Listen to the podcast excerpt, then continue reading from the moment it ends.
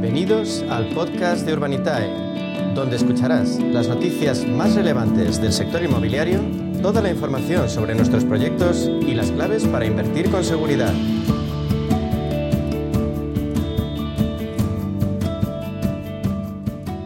Nuestro espacio Inversión Inmobiliaria y Protec con Urbanitae, vamos a daros las nuevas claves financieras que están cambiando el sector inmobiliario gracias a la transformación digital. ¿Y quién mejor para contarnos qué se cuece en este sector que Diego Bestar, que es consejero delegado y fundador de Urbanitae, la plataforma Protec de financiación participativa autorizada y supervisada por la CNMV, que se ha posicionado ya como la plataforma de crowdfunding inmobiliario más valorada en Europa? Vamos a dar la bienvenida a Diego. Buenos días, Diego. ¿Qué tal, Meli? Buenos días. Un placer estar aquí. Bueno, lo primero, feliz año porque no nos habíamos hablado desde entonces, así que espero que hayas tenido unas muy buenas navidades eh, y que, bueno, pues empecemos el 2024 con fuerza.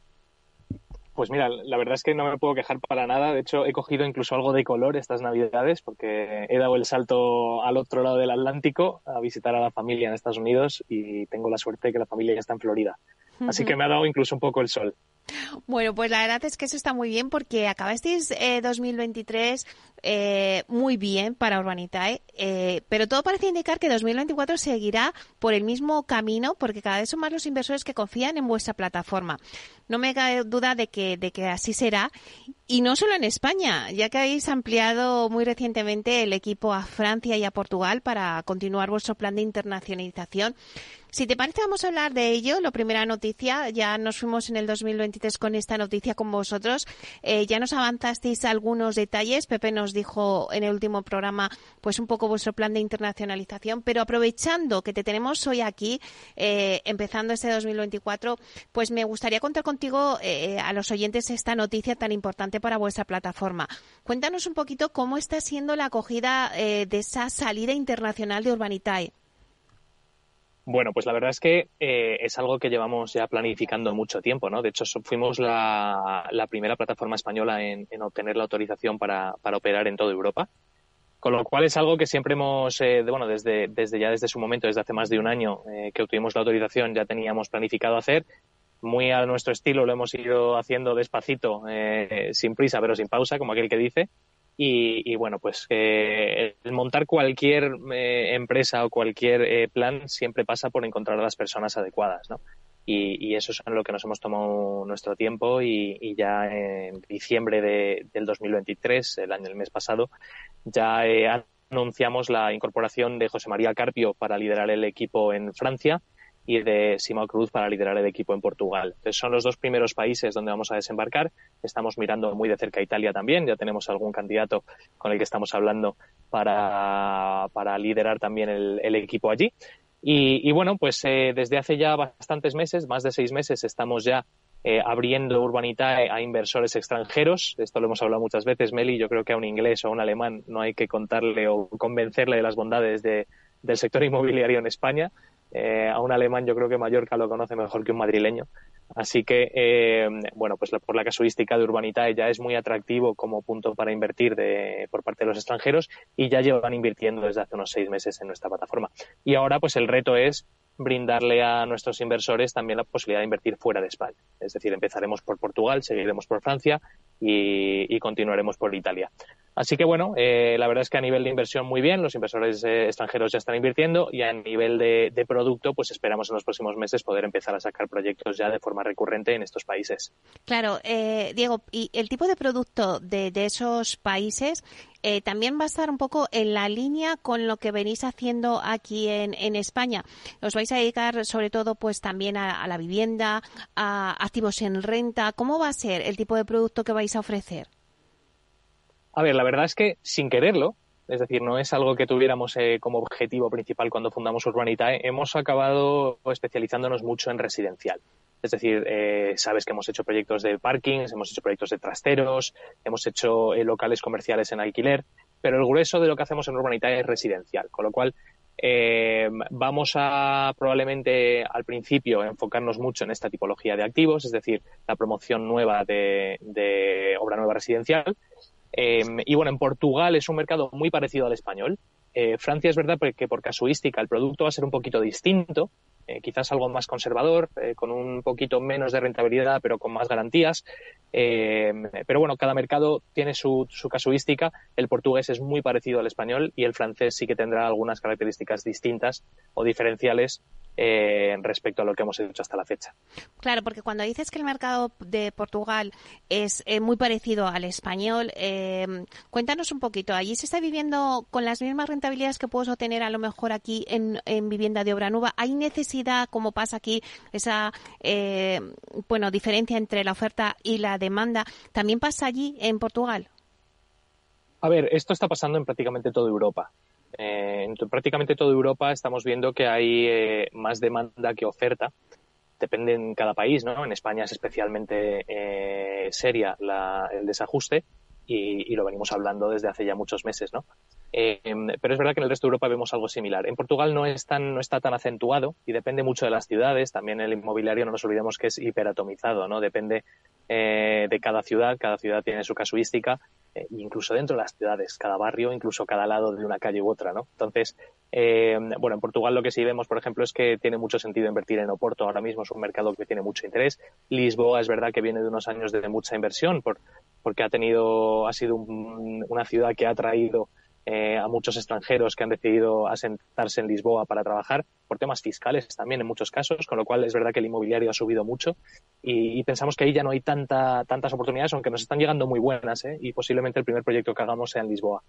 Pero, pero bueno, eh, iremos viéndolo, ¿no? Y cuando me refiero a que el mercado portugués es parecido, es que la, la casuística de la promoción, es decir, cuándo entra el promotor, cuánto dinero tiene que poner, qué tiene que conseguir para que entre el banco, es muy similar. El tema de licencias es algo distinto, pero también tiene muchas eh, similitudes. Entonces, la casuística de cuándo entraremos nosotros con el promotor a invertir, pues es muy parecida a la española. Con la única diferencia es que es verdad que la promoción inmobiliaria en Portugal, según apunta y según estamos viendo, tiene pinta de que es algo más rentable que aquí en España.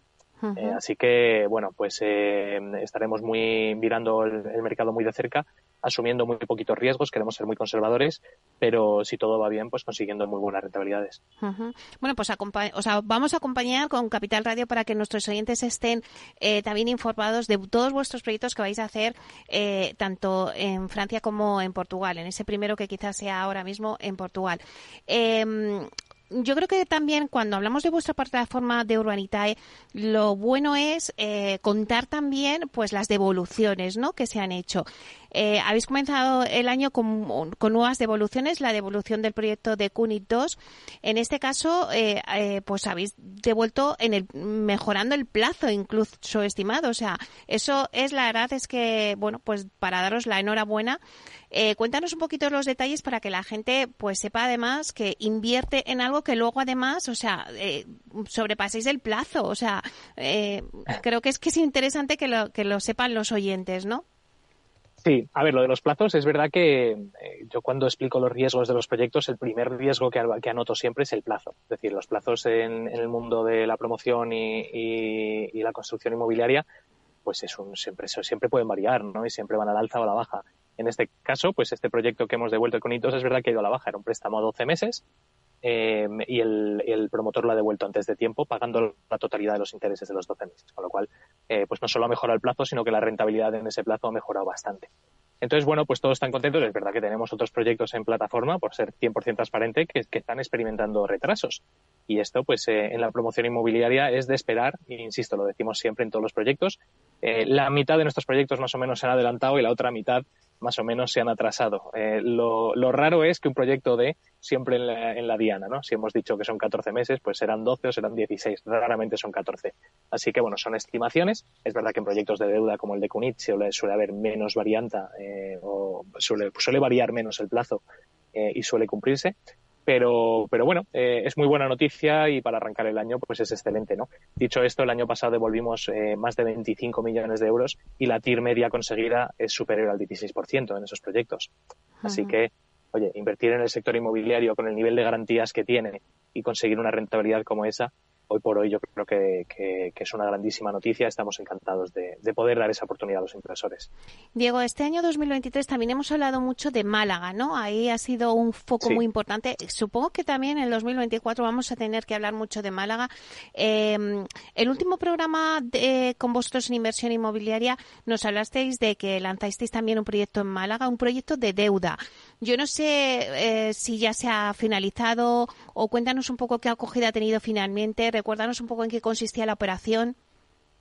Sí, pues eh, la verdad es que hemos tenido mucho, mucha exposición a, la zona de Málaga. En Marbella hemos hecho varias casas. Eh, lo que hemos visto, sobre todo hacia la segunda mitad del año pasado, es que tenía muchísimo sentido inmobiliario invertir en, lujo.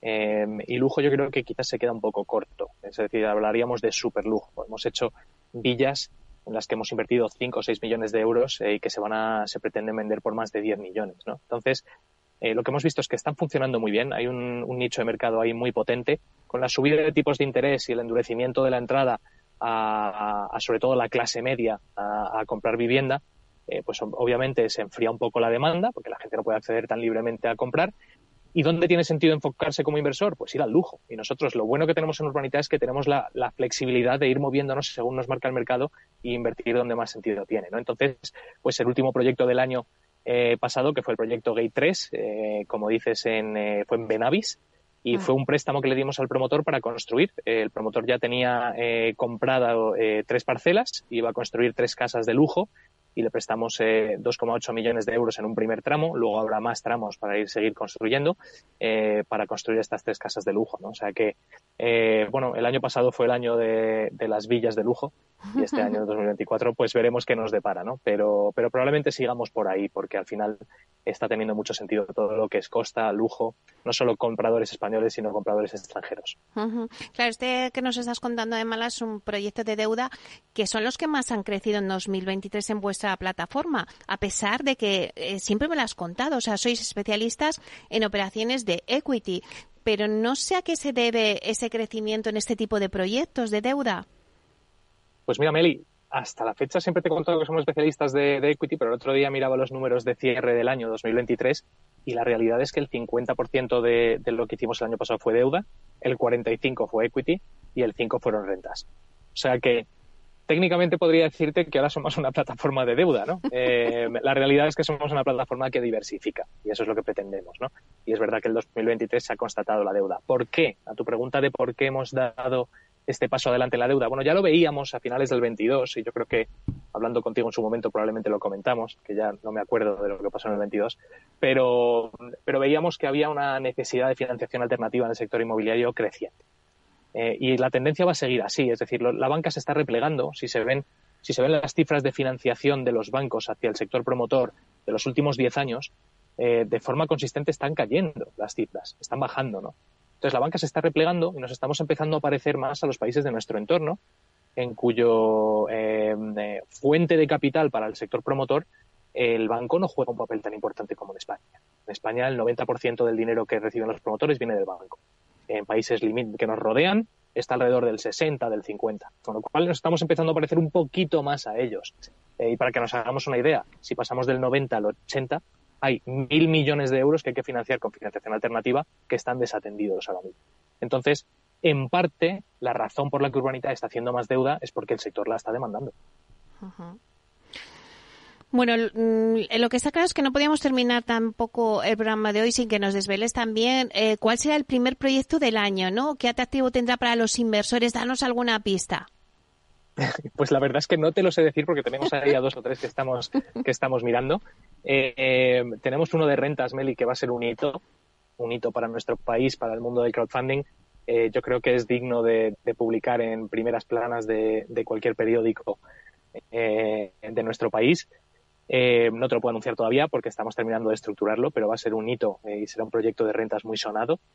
Eh, que además consigue un poco lo que siempre pensamos, ¿no? De, oye, si nos juntamos entre muchos podemos llegar a comprarnos esos grandes activos inmobiliarios que, que todos vemos cuando vamos paseando por la calle, ¿no? Entonces, bueno, ese la verdad es que estamos deseando poder anunciarlo y, espero anunciarlo probablemente el siguiente. Pero aparte de ese, pues estamos trabajando también en otros dos o tres proyectos de obra nueva residencial con promotores con los que ya hemos trabajado, eh, promotores muy, muy solventes. y, bueno, pues esperando poder anunciarlos pronto, a ver si ya a final de esta, bueno, final de esta semana difícil, pero ya la semana que viene, casi cautas de seguridad, anunciaremos el siguiente. O sea que, Diego, eh, la línea de rentas la vais a seguir, por lo que veo con este gran proyecto que, estáis a las puertas. Sí, sin duda, la vamos a seguir y la vamos a reforzar. Eh, estamos trabajando también activamente en, eh, en desarrollar esa, esa, línea. Nos hemos enfocado mucho en retail y en comercial, pero es verdad que este año probablemente empecemos a, valorar también eh, activos en rentabilidad que estén en el sector residencial, ya sea a través de, vivienda de co-living, residencias, que hemos hablado aquí en este espacio también en algunas ocasiones, bueno, incluso hotelero, ¿no? Hay, hay muchas maneras de invertir en activos que generen alquileres y, las vamos a explorar todas. Bueno, yo creo que ya lo hemos dicho un poco, pero por resumir, ahora que nos quedan dos minutillos, eh, ¿cuáles son los propósitos de Año Nuevo para Urbanita en 2024, Diego? Pues mira, yo creo que el gran reto, bueno, tenemos dos grandes retos, ¿no? Seguir en la línea en la que estamos, y esto implica pues seguir una línea de crecimiento, eh, pero que sea sostenible, en el sentido de que eh, los proyectos que hagamos sea, sigan siendo muy bien seleccionados, muy bien elegidos, se, mantener ese nivel de, rigurosidad a la hora de, tomar decisiones de inversión y de publicar proyectos en la plataforma. Em, y el segundo reto principal es la internacionalización. Hasta ahora em, estamos muy cómodos en España, conocemos muy bien este mercado y ahora tenemos el reto de, replicar lo que hemos hecho aquí en, los países que nos rodean y, convertirnos en la principal plataforma europea, que yo creo que lo podemos conseguir y sería también yo creo que muy buena noticia para, para el sector de empresarial de nuestro país, ¿no? que una empresa como Urbanita, una empresa española, aquí desde Madrid, podamos liderar en Europa todo, todo el sector del crowdfunding inmobiliario. Bueno, y qué alegría sería para nosotros dar esa noticia. Eh, os acompañaremos, como siempre, a conseguir todos vuestros objetivos también en el 2024. Muchísimas gracias, Diego. Gracias, Meli, un placer y vamos a por el 24. Venga, hasta pronto, chao.